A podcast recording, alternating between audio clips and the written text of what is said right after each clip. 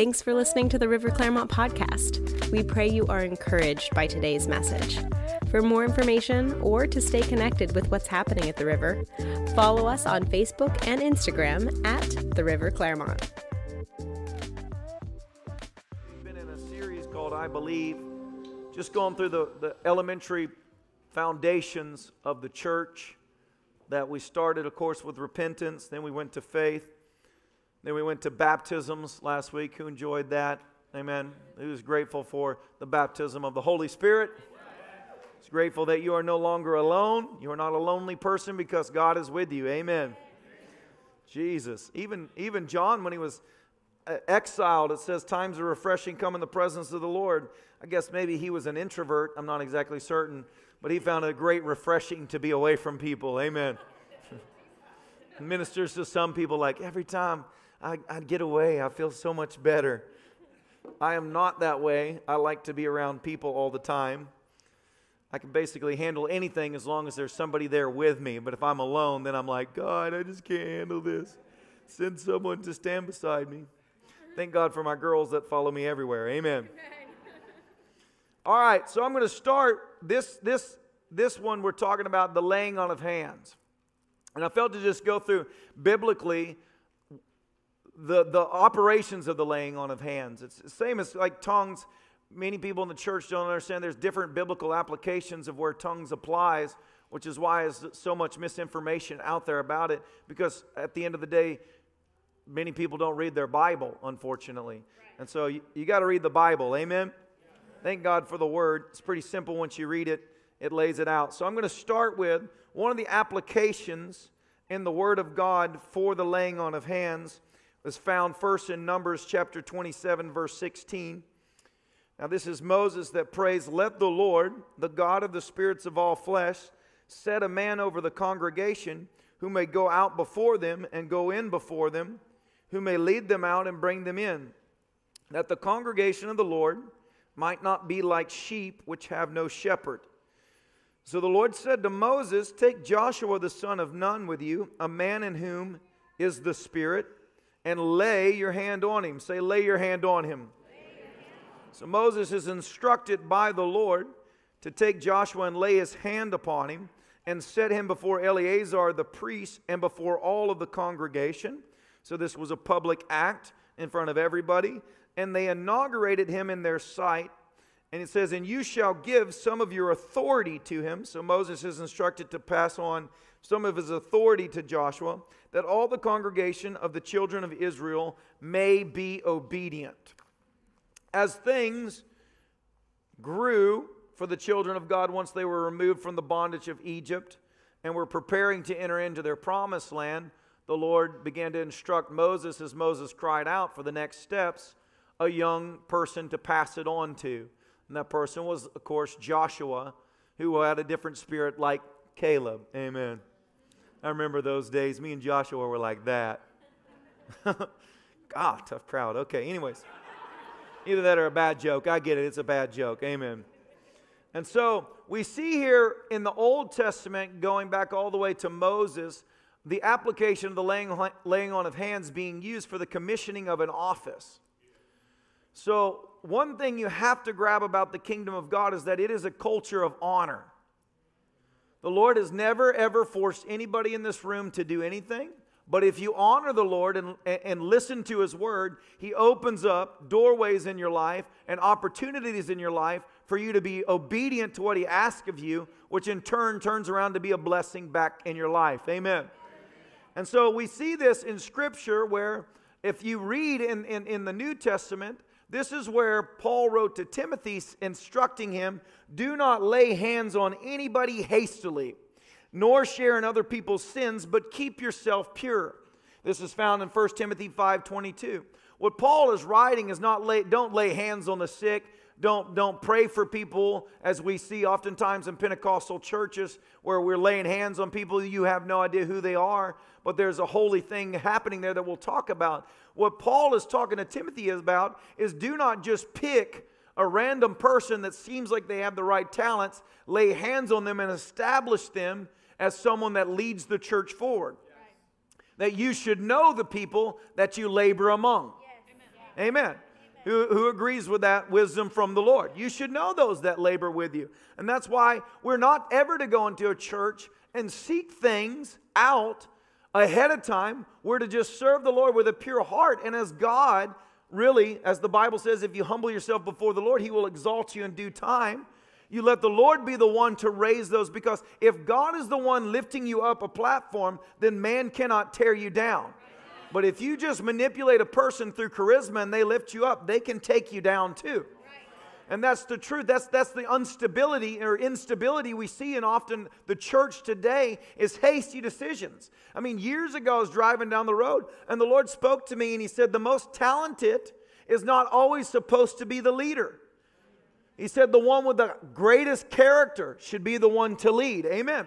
But in society today, it's the charismatics, it's the talented people that ultimately wound up rising. And that's part of their calling, but if they don't get the heart right, then they will wind up doing more destruction to the kingdom of God than they do good.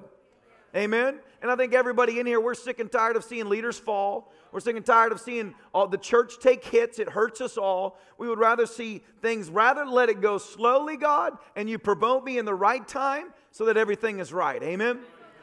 But what happens when you lay hands on people in this? Call it ordination, call it commissioning, as Acts 13 talks about when Paul and Barnabas, or Saul at the time it uses, Saul and Barnabas had traveled for many years doing great work in the ministry, establishing churches, seeing miracles, that at that time in Acts 13 it says specifically that the leadership gathered together, I believe it was in Antioch, and prayed and the Holy Spirit spoke to them, separate out for me Saul and Barnabas, lay hands upon them, for I'm calling them as apostles today. Obviously, they had been faithful and done it, and at this time they were transitioned out. Hands were laid upon them. Something must have happened supernaturally, because though Saul had already done great things, after this, the word even shifts of its direction. Following Paul, it changed to Saul. Or it changed from Saul to Paul. His whole identity began to change, and the authority that he is written in all the New Covenant, or the New Testament letters, comes upon him in this hour as God signifies His commissioning for an office in that generation. Amen. And that's found in Acts chapter 6:2, where these men were full of the Holy Spirit, full of power, but the hands were laid upon them to commission to them to help build the church when everything was growing. And the Bible says plainly that after that, the church continued to multiply and increase. I'll give you an example.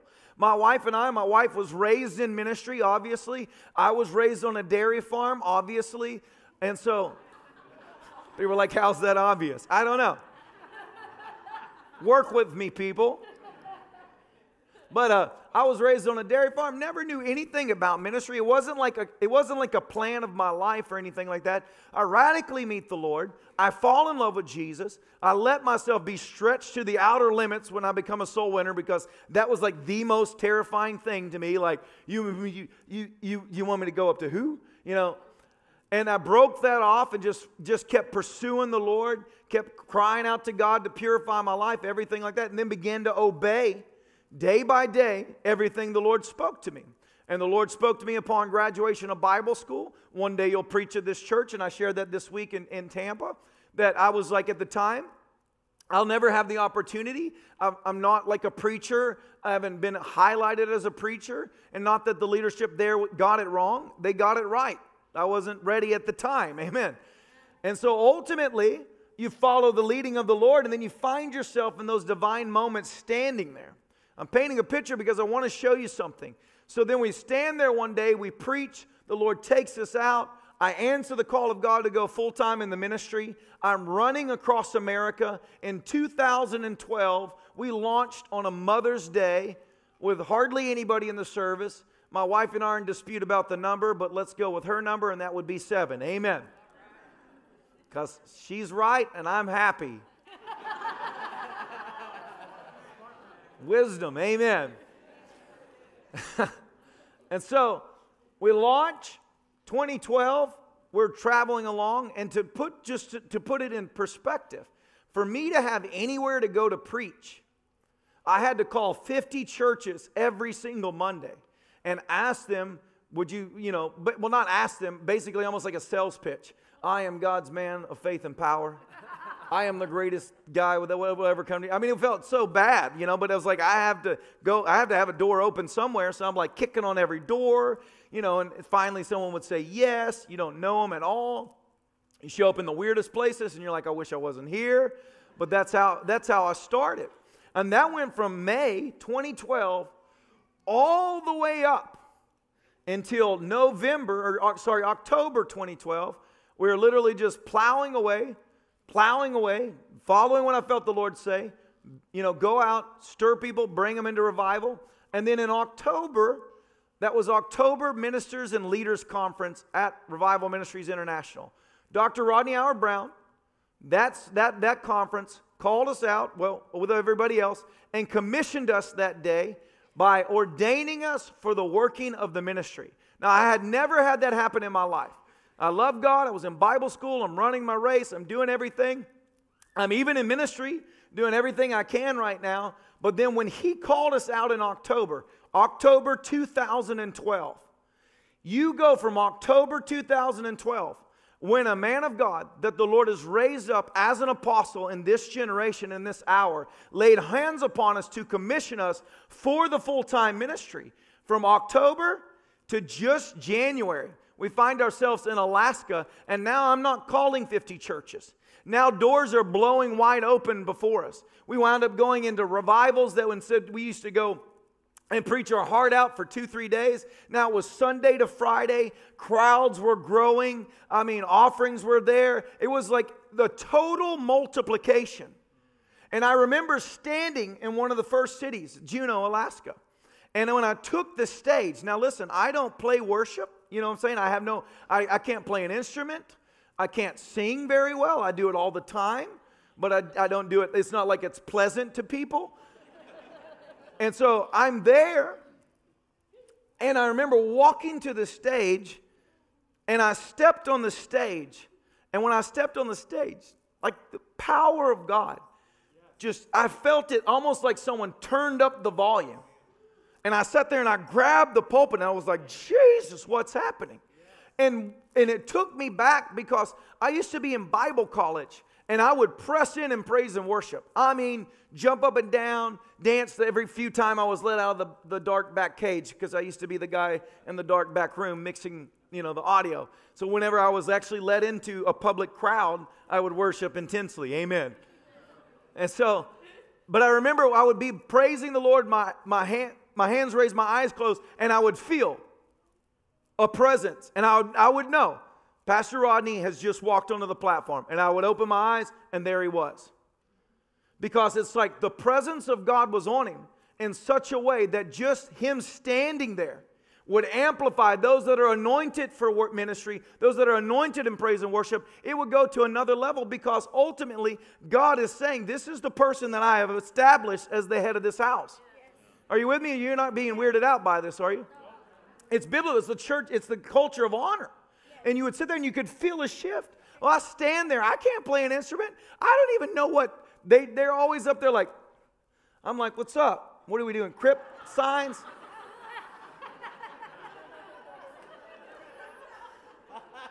They're all signifying. All I did was stand there, and everything went to another level. And I can testify, it's not you. It's the presence of the Lord. And it's that God has to choose you. And when God chooses you, the only way God chooses you is if your heart's right with God. Amen. And he takes you through that process. Now, there are people that go there because they're charismatic and they can make it on their own. But there's a difference that takes place to a humble heart that allows God to be the one that you've got to take me there, God, because my ambition is not going to be what drives me forward. And it amplifies that which you do. After that day, it was like, and I remember that day I said, what is this, Lord? And the Lord even said, this is a glimpse of what I will have you walk in the future, but you won't have it all the time. And so I remember thinking, what is that, God? I want it all the time. You know, I want it all the time, you know. Like, I want every pulpit I stand in to feel the presence of the Lord, because when you're there, it's a lot easier. Amen. When God is there, you're like, Jesus, yeah, people are healed. When the Lord's not there and you're just plowing with the word, you're like sweating, Jesus, break through every stony heart. You on the third row, stop looking at me that way. I command you, be free in Jesus' name. When I first started, the ministry people would stand up and flip me off. People are like, ministry's great. It's not always great. Why me? I'm such a nice guy. Why would you flip me off? Devil. That's that spirit of the middle finger right there. People, all the studies of demonic, I've not seen anybody come out with that one yet. Amen.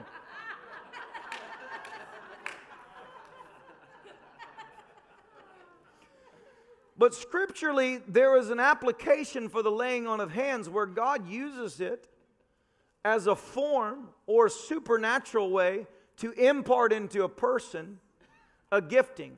Paul reminded Timothy of this when he was commissioned to be a pastor in Ephesus, writing to him twice, Timothy, let me remind you of the gift that is in you through the laying on of hands of the elders.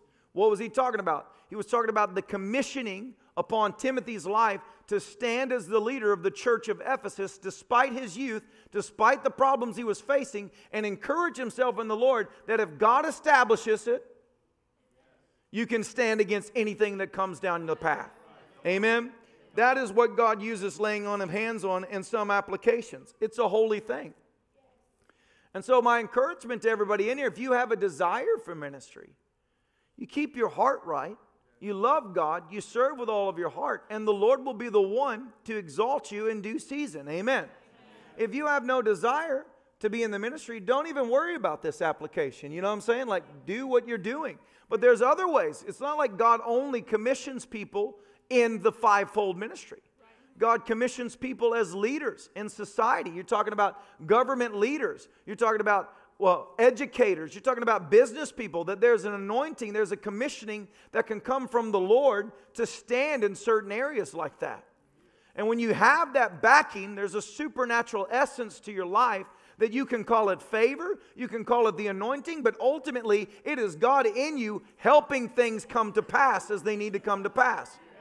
And why does God entrust that to you? He entrusted to a person that is fully yielded to God's plan. That's why it's so trustworthy. When you see the anointing upon a person's life, I've seen time and time again where people confuse talent with anointing. And they say, I don't care if there's an anointing on them, you still got to, if the anointing of God is really there, that means that they have gone through an inspection from God. God will know more than you will ever pick up in 100 years of study in their life or a credit check or anything like that. And how many people do realize God uses flawed people? Hallelujah. Amen. We all have hope. Someone one day in the sweet by and by, the Lord will use me, because he uses flawed people. It's not that God only uses perfection. It's that God can see into the depths of the heart of man what you can't see. And so if God looks into a person's heart and says, I'm putting my anointing upon them for this generation, you as a believer, whether you have a title higher than them or not, have got to grow in the culture of honor that the kingdom of heaven is built upon. I will honor what the Lord honors. If God is in this place, I will honor this place. That's why you see me oftentimes. There's so many people loose-lipped in the body of Christ, always attacking everybody else. I have learned I don't do that because I do not want to touch the Lord's anointed. And God is using people in different capacities. So it's not my job to tell the Lord who he can and cannot use, or to pick straws, this person said such and such. I've done many dumb things and still the Lord is with me. Amen. Come on. I've had times I missed it and then still the Lord is gracious to be there with me. Come on. He's a great God. Trust the Lord. But one of the biblical applications when we talk of elementary principles is the establishment of an order in the church. God establishes order. Thank God that God establishes order. Thank the Lord that he actually cares about getting the word out there. Thank the Lord that he puts people through a process to test what's in them before raising them up. If you are in a place where the presence of God is saturating the house, then you know that the Lord has gone through the house and he has been welcomed. That's an indication that God is well pleased. Everywhere you see the Spirit depart, it is an indication that there was disobedience in the house. I'm just saying that. I'm not trying to draw any, red flags, but I'm just telling you.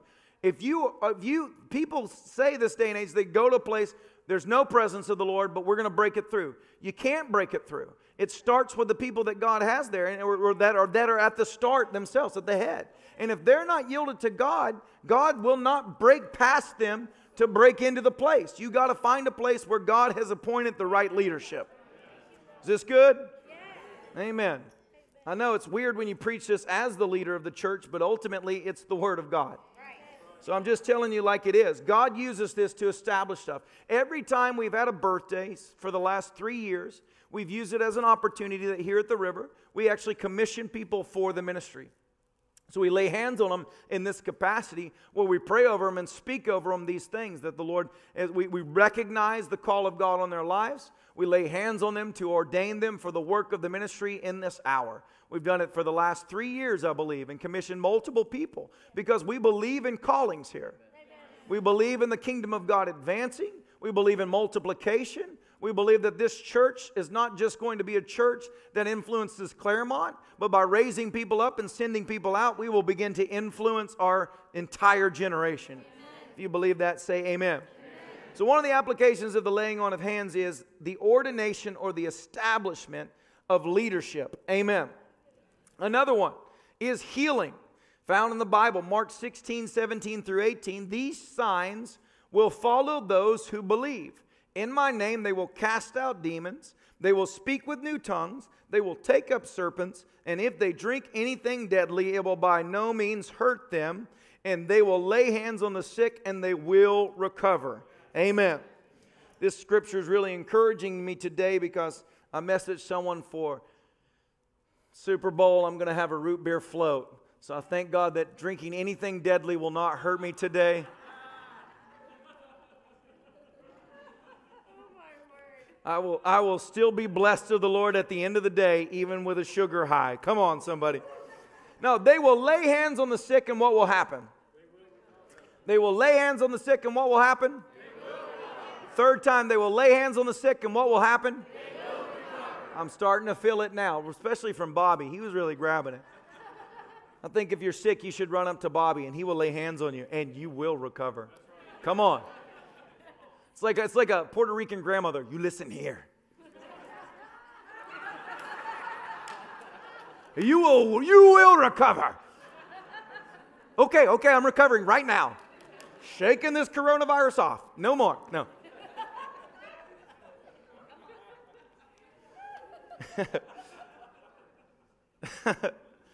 All right, Matthew 8, 2 through 3. Behold, a leper came and worshipped him, saying, Lord, if you're willing, you can make me clean.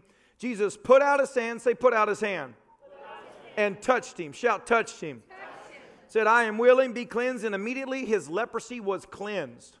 So we read through the ministry of Jesus time and time again where people would come to the Lord for healing, and through the laying on of hands, people would be healed. Through the ministry of Jesus. Jesus himself said, greater works than me you shall do.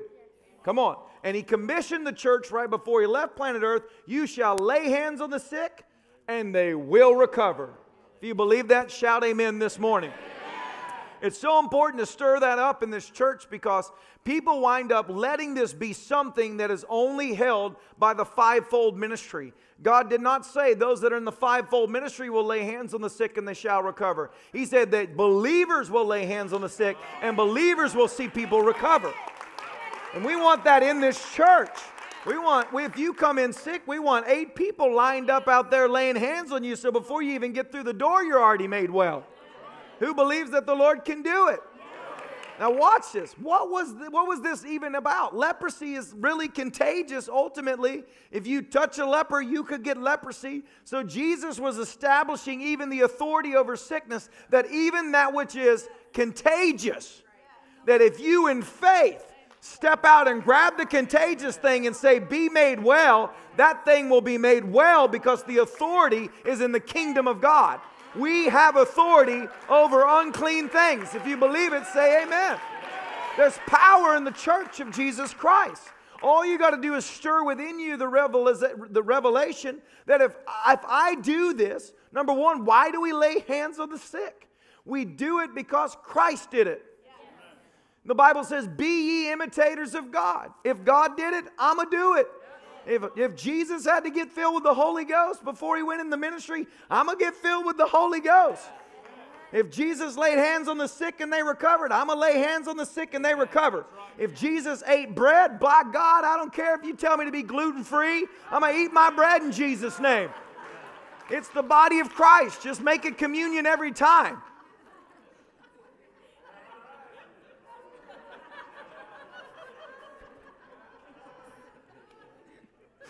Trying to establish my authority here. Amen. Get some gluten back in the house. What is gluten? It's the part that tastes good.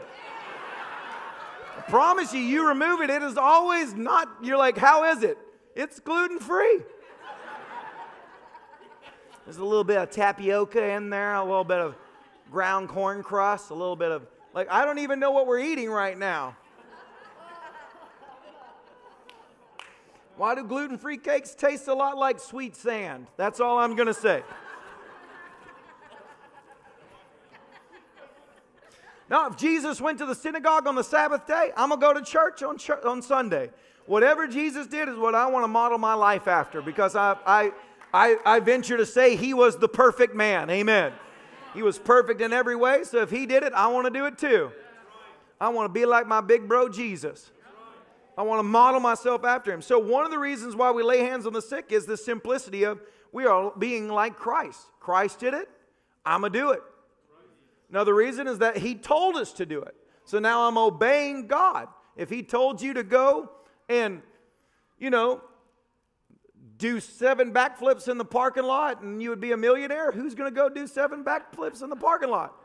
Half of us, or not even half. I'm going to try. I'm not going to succeed unless the Lord helps me. If you see me after service holding my back in the parking lot, throw money on me, because it was obvious that I was pressing in for it. Amen. And then lay hands on me that I might be made well.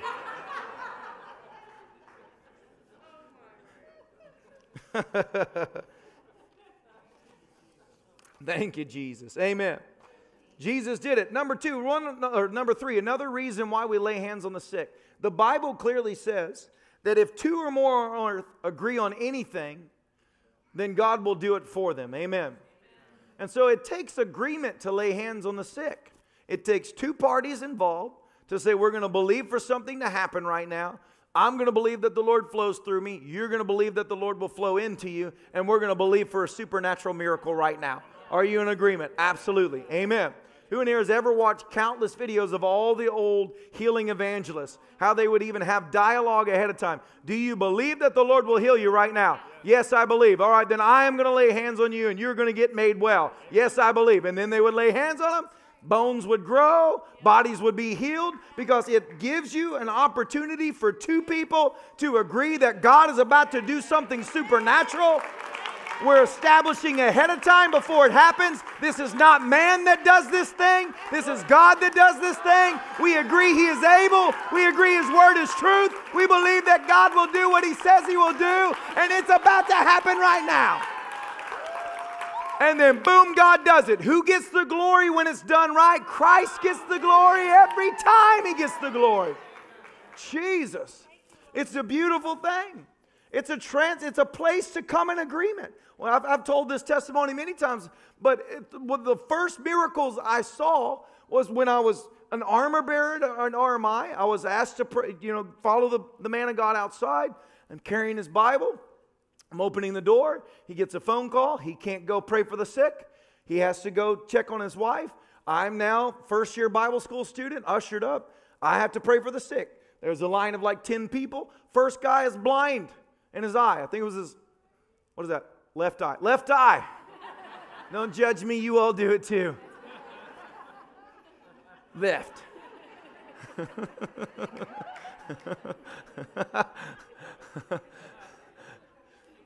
And he's looking at me, blind in his left eye, can see in his right eye. And there's a line of people.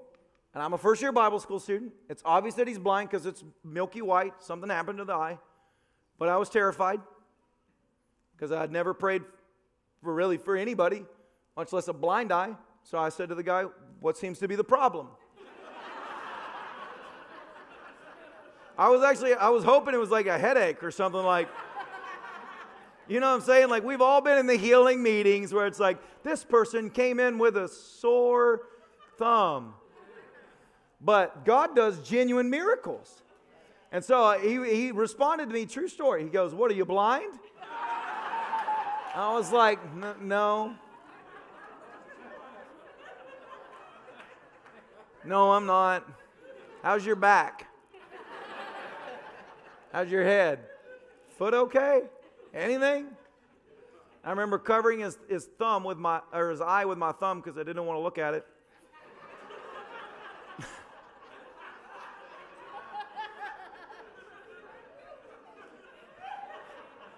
After deciding that spitting on him was a bad idea. But I did cross my mind. Because I'm like, Jesus spat on him. But if you're going to then maybe just go lay hands on this one. And I laid hands and I prayed a simple prayer, and I remember removing it, and I watched. It was like a vacuum pulled the milkiness out, and the guy was healed right there. Supernatural. And I said all that to say this. I remember right before I did it, I was like, sir, I mean, do you believe that God can heal you? And this guy was fully persuaded. I will not forget that about this guy. He was like, absolutely. You just pray. I'm going to be made well. I just prayed. 2 or more came in agreement, and it was done. Amen? There's something powerful in the church when people come in agreement. There's even a story, if you follow Kenneth Hagin, where he saw many miracles. I remember one where he distinctly said he was going through the line, and the person was I think she was in a wheelchair, came forward and asked for healing. And he said, ma'am, I just got to be honest with you. I don't have the faith right now to see you come out of that wheelchair. He was tired. And she said, you just pray. I have the faith. And he said, all right. I mean, he heard it in her voice, much like, because in the Bible, it's not the only way to get someone healed is to lay hands on them. You can read in the Bible where Paul looked at a man and perceived in the crowd, this man had faith to be healed. So he spoke it out, and the man jumped up supernaturally healed. So there's just the faith aspect of it. But it's an application, because that's the fourth point. Laying hands on someone is a point of contact for faith to be activated. So we need that. Come on, just as water baptism is a point of contact to say, man, the old man is dead and gone. That's why some of you raise your hand that you've been baptized 7 times. Because you just kept going back, and you're like, I need to die again. I need to die again. I mean, some of you got more lives than cats up in here. Going back under, Pastor. Amen. Don't let it stick this time. Jesus. Jesus. Stop kicking. Really die. And then when we call you back, maybe you'll have the revelation. Amen.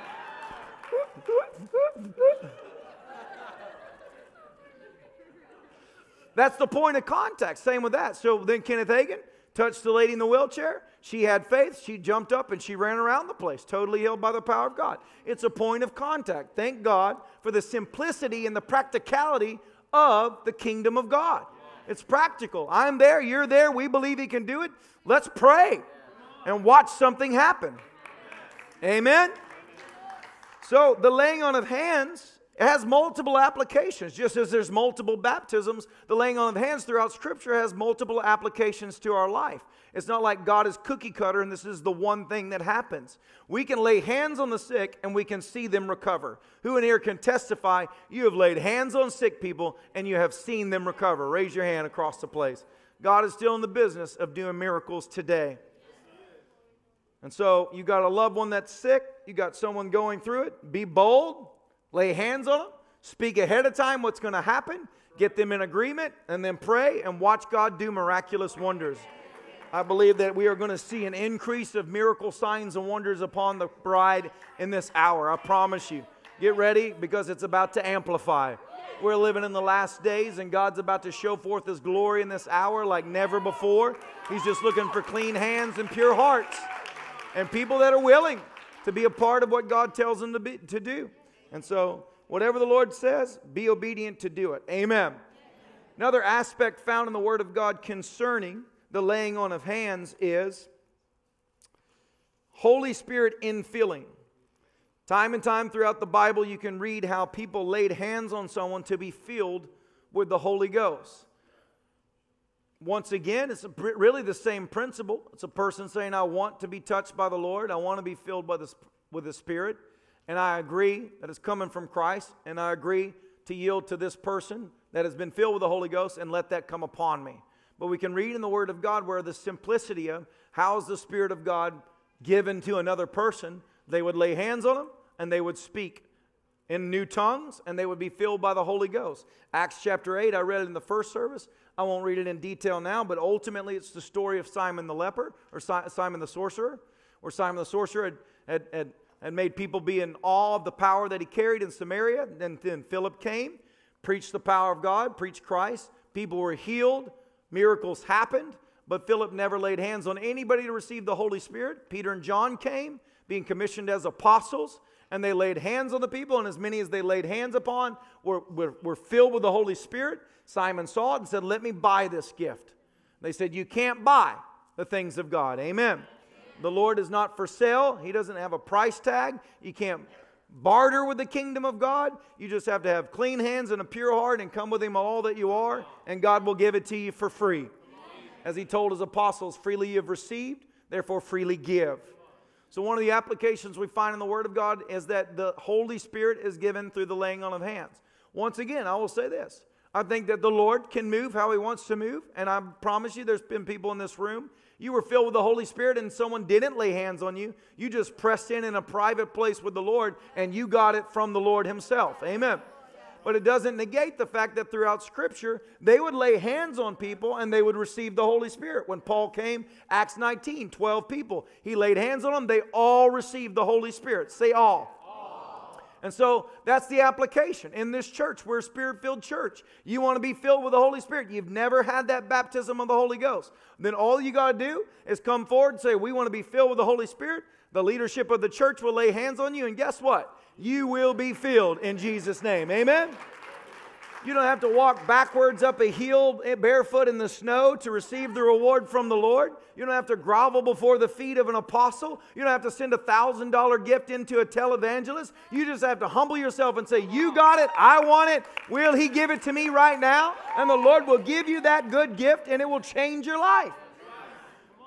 The simplicity of the kingdom is amazing. God did not complicate things. Man complicates it, tries to find some major revelation in a minor thing somewhere to make it difficult. But it is not difficult to build the kingdom of God. It just takes a group of people sold out saying, I am not ashamed of what the Lord has done in my life. Are you ashamed if you're ashamed? I was going to say amen, but I didn't want to trap some of you after it. I was like, I'm not going to trick you this morning. Then you'd feel bad and walk out of here full of shame, and I would feel bad. I'd have to lay hands on you in the parking lot to break that shame off. Fourth application of the laying on of hands. Whew. Jesus, Mark 10, 13 through 16, they brought little children to Him that He might touch them, but the disciples rebuked those who brought them. But when Jesus saw it, He was greatly displeased and said to them, let the little children come to me, and do not forbid them, for of such is the kingdom of God. Assuredly, I say to you that whoever does not receive the kingdom of God as a little child will by no means enter it. And He took them up in His arms, and He laid His hands on them, and He blessed them. Say, blessed. Blessed. Now, blessing is not something that we just give when someone sneezes. The blessing of God, the Bible, you should study this out. I mean, the blessing of God means you're blessed in the city, you're blessed in the field. You're blessed everywhere you go, and you're coming and you're going. Your household is blessed. Your children are blessed. The blessing of God, the Bible says that if God blesses it, no one can call it a curse. We have Christians lining up to go to conferences to find out how to break curses and break all these things, but meanwhile, what a useless time. You're going to try and figure out something that you have to do to get free of the enemy. Meanwhile, Christ already did everything to break it off of you. There's a blessing in the kingdom of God that is greater than any curse. If God blesses it, guess what? Every work of hell is broken off of it. It's not like God is like, oh, man, he really gave a big curse on you. Let me fast. Let me pray. Let me get Gabriel on this. We're going to bring up a heavenly concoction. I need to send you to 7 different apostles, each one with a different emphasis until you get free. But that's what men do.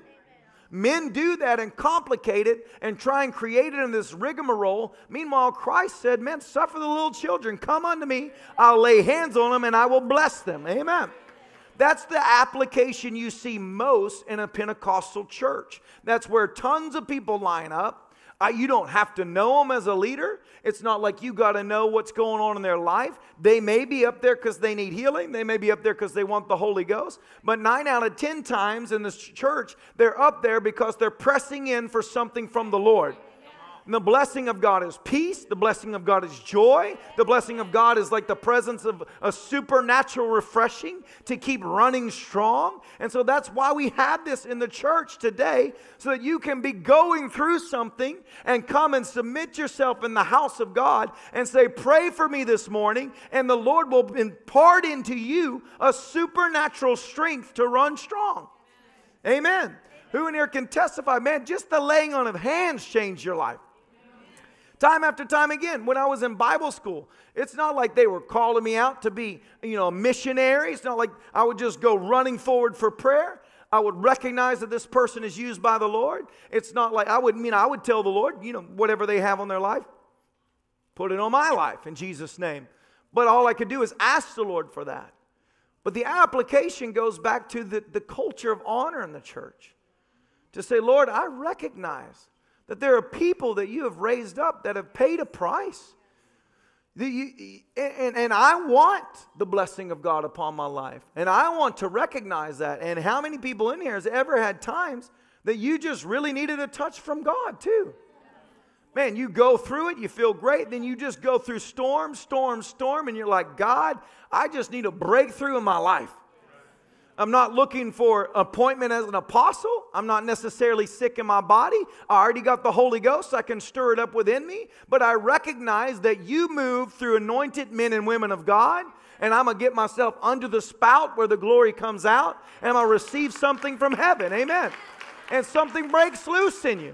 It's the blessing of God. Jesus says, suffer the little kids. And he's saying a principle here that the kingdom of heaven is built upon having the faith as a child. Right? What does your kid do when they're hurt? They come running. As soon as they stub their toe, you're on the other side of the house, but you hear, Dad! The whole, they don't even breathe on the run to you. What happened? My toe. Or, so-and-so said such and such. Okay, because I have girls in the house. You know what I'm saying? So it's more emotional damage I'm dealing with than physical damage. It's not like they climbed up the house and fell off. They're like, she said that this pink is ugly. Oh, my Lord. I bind that devil. That pink is lovely. What do you... And it's a kingdom principle to be like a child is what he's saying. A child runs to their father. They're not scared of their dad. They run to their dad saying, Lord, I'm coming after you. And it's like, well, what does your kid ever take note of the fact that they've asked for 7 things that day? And then they're like, wisdom would say, I should give it a 3-day reprieve and then follow up with my father for my 8th request. No. But in the body of Christ, we grow to this place with the Lord. Is it even okay for me to ask the Lord for that? Is it even okay for me? The Bible says you can pray concerning anything. Yes. And so absolutely you can come. Have the faith of a child and say, Lord, every time I'm in your presence, things are going to get better in my life. Thank you, Lord. Every time. I remember years ago being in a service and I was sitting with a person and they told me that the Lord had told them they had matured to a place that they no longer needed man to lay hands upon them. Because there was nothing that man could give them anymore. And it got in me. I was like, yeah, you're right. What am I always going forward for? What am I, like a junkie? So I'm like, I don't need any more hands laid upon me. Look at me. I float when I walk. I'm God's man of faith and power. I'm like a first-year Bible school student. Like I've arrived? Nobody's arrived. The moment you arrive, you're dead. Yeah. Yeah. Amen? Yeah. So it's like I've been in rooms with great, great men of God that publicly will come out like a lightning thunderbolt, strikes the place with authority. And in the back rooms, they're like, lay hands on me. I feel like I'm going through, like, and I just need a touch from God right now. Why have they had the longevity of ministry? Because they have the faith of a child. Because they know their job is go up there and bring the power of God. But they also know that the Lord will pour out back into them. And when they're going through it, they're not the person to haul it up and be like, nah, I got this. They're the person to say, come on, lay hands on me. I need a fresh touch from fire, of the fire of God, and I'm going to go out there. And I've seen it time and time again here.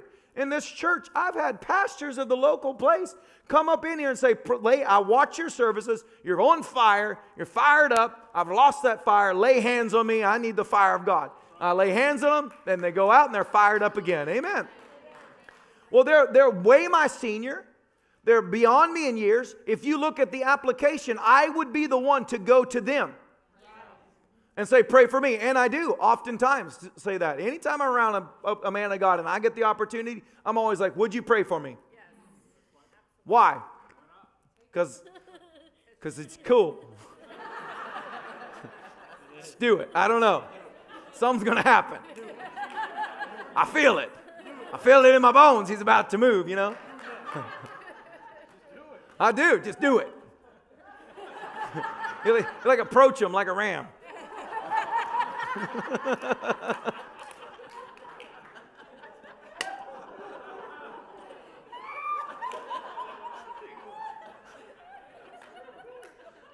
Lay hands on me. Be like my French bulldog. He doesn't give you a choice to lay hands on him. He comes up and he's like, like, I don't want to pet you right now. Oh, you will. You will pet me. Leave me alone. I'm trying to drink my coffee.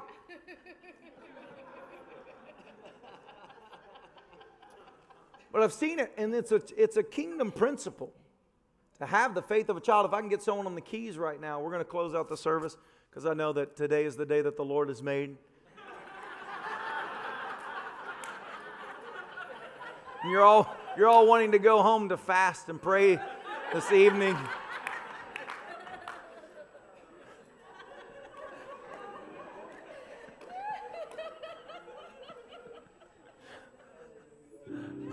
I mentioned ram and it was over. Everybody looked in looking at their clocks. You know, I will say this just in passing, it's funny. I think that we have pretty anointed worship here. Amen. Yeah. And I mean, oftentimes I press in. So one day, lights are out, everybody's worshiping. There was a guy in here. His wife's up here like praising the Lord. He's got his phone on the ground with football playing, and he's just seated in the chair like he's praying, but meanwhile, he's just watching the game on the ground here. Everybody's like, Jesus! He's like, go Bucks! Go Bucks! Hallelujah, brother. Hallelujah. That ain't right. Never be that person. Amen. You got a problem. It wasn't me, no. Oh, was it you? Oh, was it you, Bobby? Do we need like a repentance here right now? It's all about the team. He's not saying I wouldn't do it if it was the right team. Yeah, we're going to have a counseling session. You guys can go ahead and go. This is going to be deep.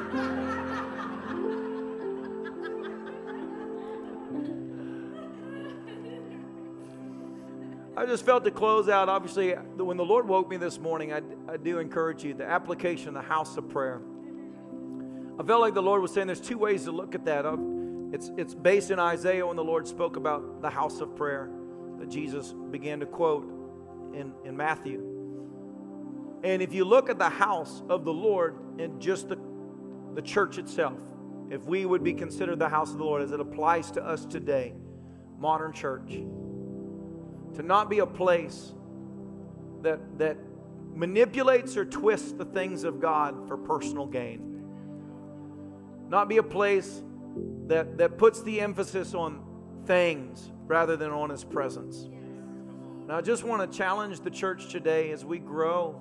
I really want to encourage you and speak into you how important it is that you come here with a heart after God. You know, we have moments when we're laying hands on people. And I know we all have to go. I know we all get hungry. I know all of that. But there are times that when the Lord is moving, it's not the time to get up and run out of the place. It's a time to recognize something holy is happening. You say, well, it's not me. But what if it was your niece that you brought that day? You would be there crying, saying, God, touch him. You've been interceding for him. And that's what happens in moments when the Lord is allowed to move. He moves in holy, deep ways. And what we do as a church matters in that moment. That we be a house that recognizes and honors the presence of the Lord in those times. We're not just here for an hour and a half to get a get-out-of-jail-free card. I'm not worried about hell. I'm not going to hell. I'm going to heaven. But while I'm here, I'm bringing heaven here too. Amen. That's my focus. The Lord is in me. I love Him. And it blesses you. I can't tell you how many times I've sat in a service. I'm not the one conducting it. I'm not the one praying. But I just sit there and just watch other people receive, and the presence of God comes upon you, and there's an anointing that fills the place. It's like an atmospheric change by God. And I want to encourage you, if you sit in atmospheres like that, it's a transforming atmosphere. You're moving in business. God will give you strategies in business. He'll give you downloads. I knew a guy that got a download in a service like that, went on to be a multimillionaire, just as the Lord gave him a structure for business. He applied it. People that write songs, singers, you sit in the anointing, songs will come from heaven to you. So you're not sitting with a Webster's dictionary trying to make up another way to sing the same song. But you have it from God. It's a holy thing. It's the connectivity of the Spirit with us. And so if we're going to be a house of prayer, may we be a house that has the heart open for God to move. Amen? I mean, let me ask you, if the Lord just broke out, how many of us would stay for hours in the glory of God? Or do we all have to go and we have to run out the door because I'm hungry? You've been hungry every day of your life. You know what I'm saying? And some of us could stand to be hungry a little while longer. No offense, but we could. This is America. We're okay. But it's like it's the emphasis. It's the focus. It's what you prioritize, because the Lord said, you know, seek ye first the kingdom of heaven and His righteousness, and everything else you could spend your life trying to acquire will be freely given to you if you get this one thing right, that the number one goal as a child of God is, I want to be a part of what heaven is doing. Whether I get to be the one that is laying hands, whether I'm the one with hands laid upon me, or if I'm just the one there with an open heart saying, thank you for what you're doing, God. I recognize that matters. As a preacher, you know how many times, and I love this church, I'm complimenting this church, because you guys are hungry for God, and you're open to the things of God. And we built this house on that, or the Lord has built the house on this house on that, the presence of the Lord.